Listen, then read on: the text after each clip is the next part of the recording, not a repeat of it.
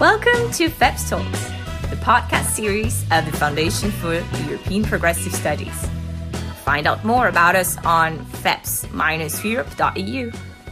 Hello, everybody, and welcome to FEPS Talks, the podcast of the Foundation for European Progressive Studies. My name is François Balate, and today I have the pleasure to welcome Alfonso Aliberti to discuss about the Erasmus generation. Alfonso, hello, how are you? Hi, Francois. Thanks for inviting me to this interesting discussion about the Erasmus generation. Thank you very much for joining us. So, Alfonso is uh, an expert on the matter in uh, different ways. First and foremost, he's a member of, uh, if we can say, a member of the Erasmus generation, uh, having experienced the program hands on. And then for several years, has been very active in civil society to advocate for improvements and developments of the program being policy and advocacy team leader at the European Youth Forum for a couple of years and leading the work on the Erasmus program.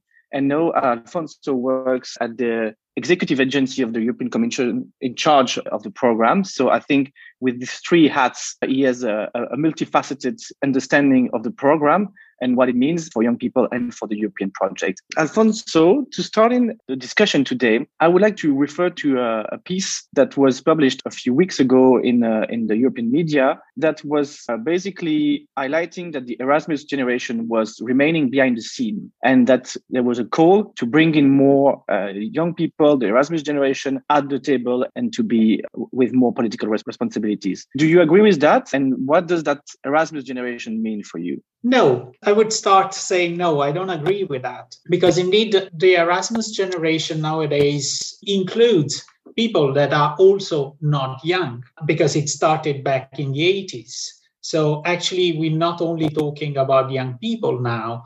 Uh, the Erasmus generation is now made of people of very different ages. To come back to your statement, I don't think that the Erasmus generation remains behind the scene. Actually it's young people that are yet behind the scene but this for a number of reasons. So your statement it sounds more like young people are not involved enough in formal politics I would say. We know by data and research that young people are very much involved in the political scene through uh, civil society, participating in uh, discussions, social movements. We all know that. I mean, just mentioning uh, young people going in the street to fight for a better future we all know that. But still, we don't see enough people involved in political parties or in anything that it's more formal politics. And just to say, yes, I'm part of the Erasmus generation, but I wouldn't say I'm a member. So just to reassure the, the others, you don't need a card to be part of this Erasmus generation. You just need to participate in a mobility program. And thank you very much, uh, Alfonso, for highlighting the connection with uh, youth participation into policy making. There is a big endeavor when it comes to democratic participation nowadays, right now, taking place, which is the Conference on the Future of Europe. Do you see young people being, being active in this field? Well, I would say that young people are not less active than other part of the population in this in this exercise. I would even say that they are more interested in that. I mean, the, the last youth report shows that young people are still very much interested about EU politics. And we also saw, well, it was already a while ago, the, the elections in 2019, that young people went out to vote more than other parts of, of the population. So, in a way, yes, I see a good involvement of young people in this exercise. But in general, we might say that there is a general lack of involvement by all citizens into this. It's still not enough known. So the same goes with young people. Even though, again, I would see them more involved than other age groups in this exercise. I see. So there is some kind of barriers that we can see in, in the participation, not only of young people, but overall citizens uh, in, into democratic life. And coming back to the, the question of Erasmus more specifically, we all agree that Erasmus is probably one of the biggest success of the European project. 30 years of experience, millions of people involved, and, and so on. And you've said it's not only young people, but it's been there for, for such a long time. And in June earlier, the, the Vice President Margaritis Schinas, who is in charge of the so-called European way of life which might deserve an entire podcast on what that means, uh, made uh, the following statement. From 2027, our only goal is that the Erasmus program is not an option, but the fundamental right of all Europeans. Do you think access to Erasmus is not a right so far? What does that mean? Well, let me first agree with this statement, meaning that who couldn't I agree to actually make sure that an opportunity like the Erasmus would be open to all young people beyond their social and economic uh, status. So, so far, what we know is that young people want to take part into mobility programs such as the Erasmus program. So, a Eurobarometer of 2019, it's two years ago, but I don't have more recent data on this specific one it says that 40% of young people consider to go abroad for volunteering, for studying, training, and actually one in three young people have had this opportunity already. But mm-hmm. the majority that is not taking part, it says that it doesn't because of financial means, social and economic barriers to it.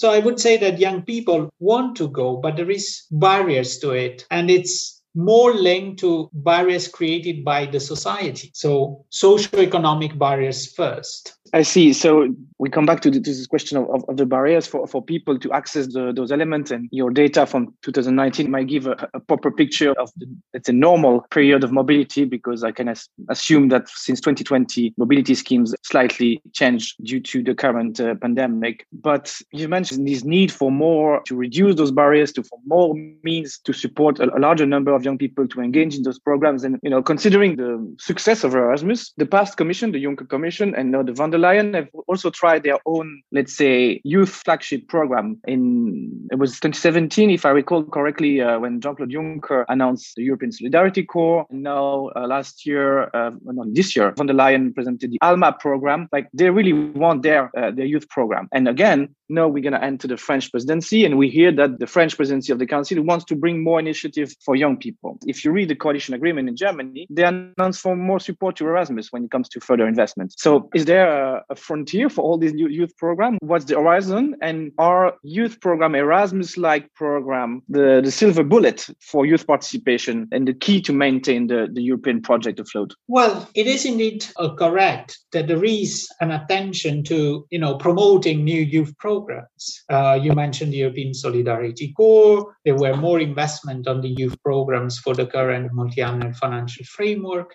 But actually, I wouldn't see it like a, a silver bullet from policymakers but it's rather they realize that they need to do something for young people. I mean, young people are the age group, is the age group that has been most hardly hit by the COVID pandemic. I mean, there is a very recent uh, study from Eurofound that it's very interesting, and I really encourage everyone to have a look on the impact of COVID 19 on young people in the EU that actually highlights very well how the pandemic has been eating young people. And the fact that young people were somehow recovering from the recent economic crisis of the, the last decade and then the pandemic arrived and hit them again. And once again, there the recommendation for policymakers is to do more for young people. And investing in mobility programs is one of the things that policymakers should be doing. But the others are creating more opportunities for quality employment, long term quality employment for young people, quality housing. So all set of social security measures to ensure a better life for young people and providing mobility programs for education training purposes is just part of it. So it's not the silver bullet but it's part of a more coherent set of policies to improve the life of young people. I see, I see. So a more holistic approach towards investment in, in youth, if I understand uh, you correctly. You've mentioned the large increase in, in the current uh, multi-annual financial framework. Um, are we doing the right investments or are we missing some elements in, in the way the investment is uh, provided at the EU level? Well, talking about the mobility program, I mean, I see this as an evolution, and I see uh, going in the in the right direction. For instance, there is more and more attention on the giving the possibility to young people with fewer opportunities to take part into, into the program. It is often said, well, not by me, but the Erasmus is a kind of elite program. And I don't think so. I mean, Erasmus, we, we discussed about barriers to participating to the program. So it's about fighting or, you know, erasing those barriers that we need to do. So making sure that young people have social security, quality jobs, quality education.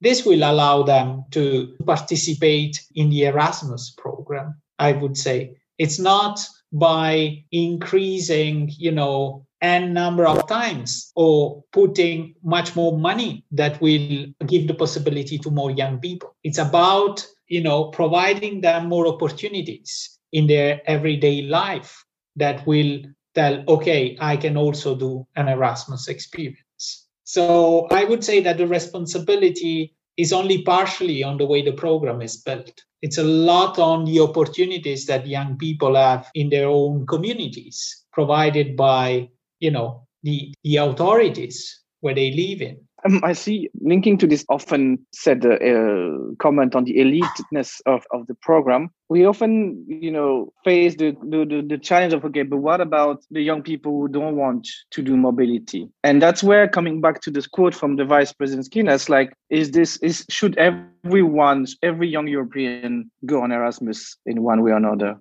Well, I understood that it was said that every young people should have the right to go on mobility, not the duty to go on mobility. So, in a way, I, I believe that every young people should have the right to access its own rights and I mentioned some of them already. And what we see is that when the rights of young people, basic rights, are fulfilled, they are more keen to experience a mobility experience, being it for volunteering, training, education. So they feel more ready. And we're seeing this with the pandemic. I mean, young people are really going through an experience of you know losing jobs the sectors of the economy that have been hit the most are the sectors where actually they were usually employed you know so financial mm. insecurity this led to mental health problems we need to fix those problems before you know even thinking that a young person would want to go on a mobility opportunity. I see yeah and bu- building on the on the situation of, of, the pandemic which obviously affected concrete mobility program um, a lot of the somebody's coming from the commission and the, the erasmus was about the digital erasmus. Could you tell us you know your feeling about all this or what, what your views on on the digital erasmus experience? As as all sectors of society we had to adapt a little bit all sectors of the economy. I mean, we see it. I mean, we are many are teleworking. Uh, we, we're not going so often to the office. And I would say the same actually for the education sector, for the mobilities in a way. So they went through more or less the same as I would say, meaning that they had to adapt. So partially we could still have mobilities other uh, to adapt and move more on the digital uh, sphere. But as much as possible we try to get the mobility the real mobility opportunity in the progress. So not everything stopped. Of course like the rest of society. So i wouldn't say this was good or was bad. I would say that a lot was learned. So a lot of lessons learned there. And probably like in any other sector of society, things will be will be different in the future. We cannot still say how, but I still believe firmly that the mobility as such is a value and it embeds, you know, learning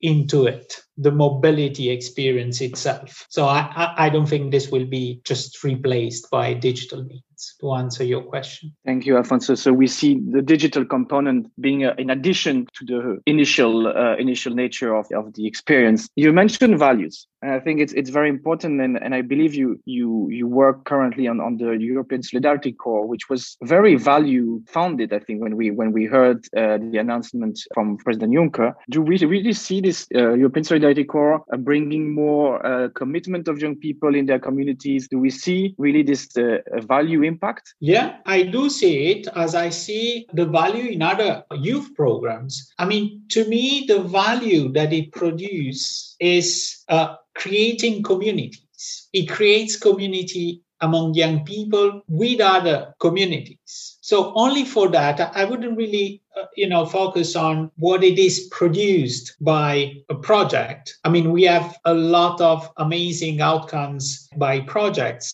helping uh, refugees, helping elderly people where, you know in this pandemic situation but i really see the biggest value in creating communities and this is what these kind of programs do. And only for that it's worth investing into it. I see. Would you say that uh, erasmus is uh, is a central element of, of what we could call a, a, european civic education? I would say it's it's it's an important component of it. And it creates you know value and raise awareness around the european project. So yes it does. It is an important component of it. Maybe building on, on this question of, of, of uh, we're going a bit outside the scope of the Erasmus generation itself, but uh, on, on the civic education, do you do you see more more action to be taken at European level in this regard? Well, I, I wouldn't say only at European level. More action is needed at all levels. I mean, the European level has provided some tools to do that. Of course, more can be done, but a lot needs to be done at different levels as well. So I wouldn't put everything on the on the shoulder of the Erasmus program, as indeed we make it now it like the silver bullet. And as we said, it is not. It's part of the solution. It's, it cannot be the solution alone. The youth programs, the exchange programs. Of course, of course, and um, you know the, the audience of FEPS talks is, is quite large and uh, include a variety of progressive policymakers, uh, activists, and academics. What message would you like to to give maybe to the progressive forces uh, out there to, to overcome the challenge that you have highlighted in, in our exchange today? Well, I would give a very you know very i would say even bland suggestion if you never tried a mobility experience do it Erasmus is not only for young people, it is open to a much wider audience. So there is a component about adult education, there is a sport component. So, in a way, the opportunities to go out and experience mobility have been multiplied. So, if you haven't done that, do it first of all. And once you realize the, the potential of it, the powerfulness of it, uh, then you will be convinced that more in this direction uh, can be done, and not only about mobility, but about, about supporting programs, initiatives that are building communities, that are creating this common, you know, values around our common project. Thank you, Alfonso. I think that's a that's a powerful call, and I'm sure it will be heard. We are now reaching the end of our, of our podcast, and I think that the clear message you have uh, sent us today is important. That beyond the success and the challenges of the Erasmus program and uh, the so-called Erasmus generation or generations, is to be to be more accurate. We hear that the main element that we need to work on is about providing uh, more opportunities for young people to contribute to society and democracy and ensuring that all their rights are fulfilled. So, um, unless you have anything to add, Alfonso, I would like to thank you very much on behalf of FEPS for joining FEPS Talks today and I wish you uh, an excellent day or night, depending when you listen to this podcast. Thank you, Francois. Thank you, FEPS. Thank you very much, everyone, for listening in the today's FEPS Talks episode on Erasmus generation. And uh, feel free to subscribe and share uh, this podcast and other fantastic content you can find on our website and social media. Thank you very much. And that's all for us. Thank you for your attention. If you found our conversation interesting, do not hesitate to share it on social media with the hashtag FEPSTalks. More is yet to come. Stay tuned.